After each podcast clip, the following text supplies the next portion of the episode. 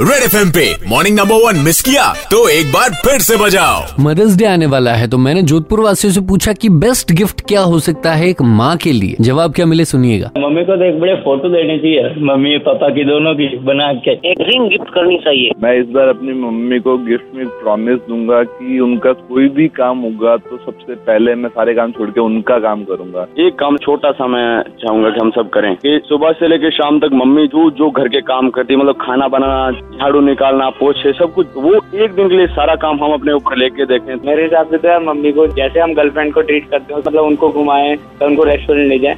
उनको जो फील आएगा वो कह नहीं सकते वो क्या फील होगा। वेल सबने प्लान कर रखा है कि मदर्स डे पर मम्मी को क्या देना है लेकिन बहुत सारे लोग ऐसे भी हैं जिन्होंने अपनी माँ को काफ़ी कम उम्र में खो दिया था। और ऐसा ही एक शख्स हमारे ऑफ़िस में भी है श्याम। और उससे जब हमने इस बारे में बात की तो उसने क्या कहा? मम्मी एक ऐसी चीज़ है ना कि जिनका ना होना वो हमेशा आपको खलेगा। लेकिन मेरे पापा ने वो कोशिश की इतना प्यार दिया कि मैं उस कमी को ना बहुत कम लेवल तक फील कर सकूँ। वेल अगर आप भी उन लोगों में से हैं जिनके फादर ने ही मदर का जिम्मा भी उठाया तो मुझे बता सकते हैं आप फेसबुक या इंस्टाग्राम पर मैसेज करके इस मदर्स डे हम बात करने वाले हैं ऐसे ही फादर्स की जिन्होंने अपने बच्चों को माँ की कमी महसूस नहीं होने दी। Red F morning number one with R J Kalpesh Monday to Saturday सात ऐसी ग्यारह only on super hits 93.5 red F बजाते रहो।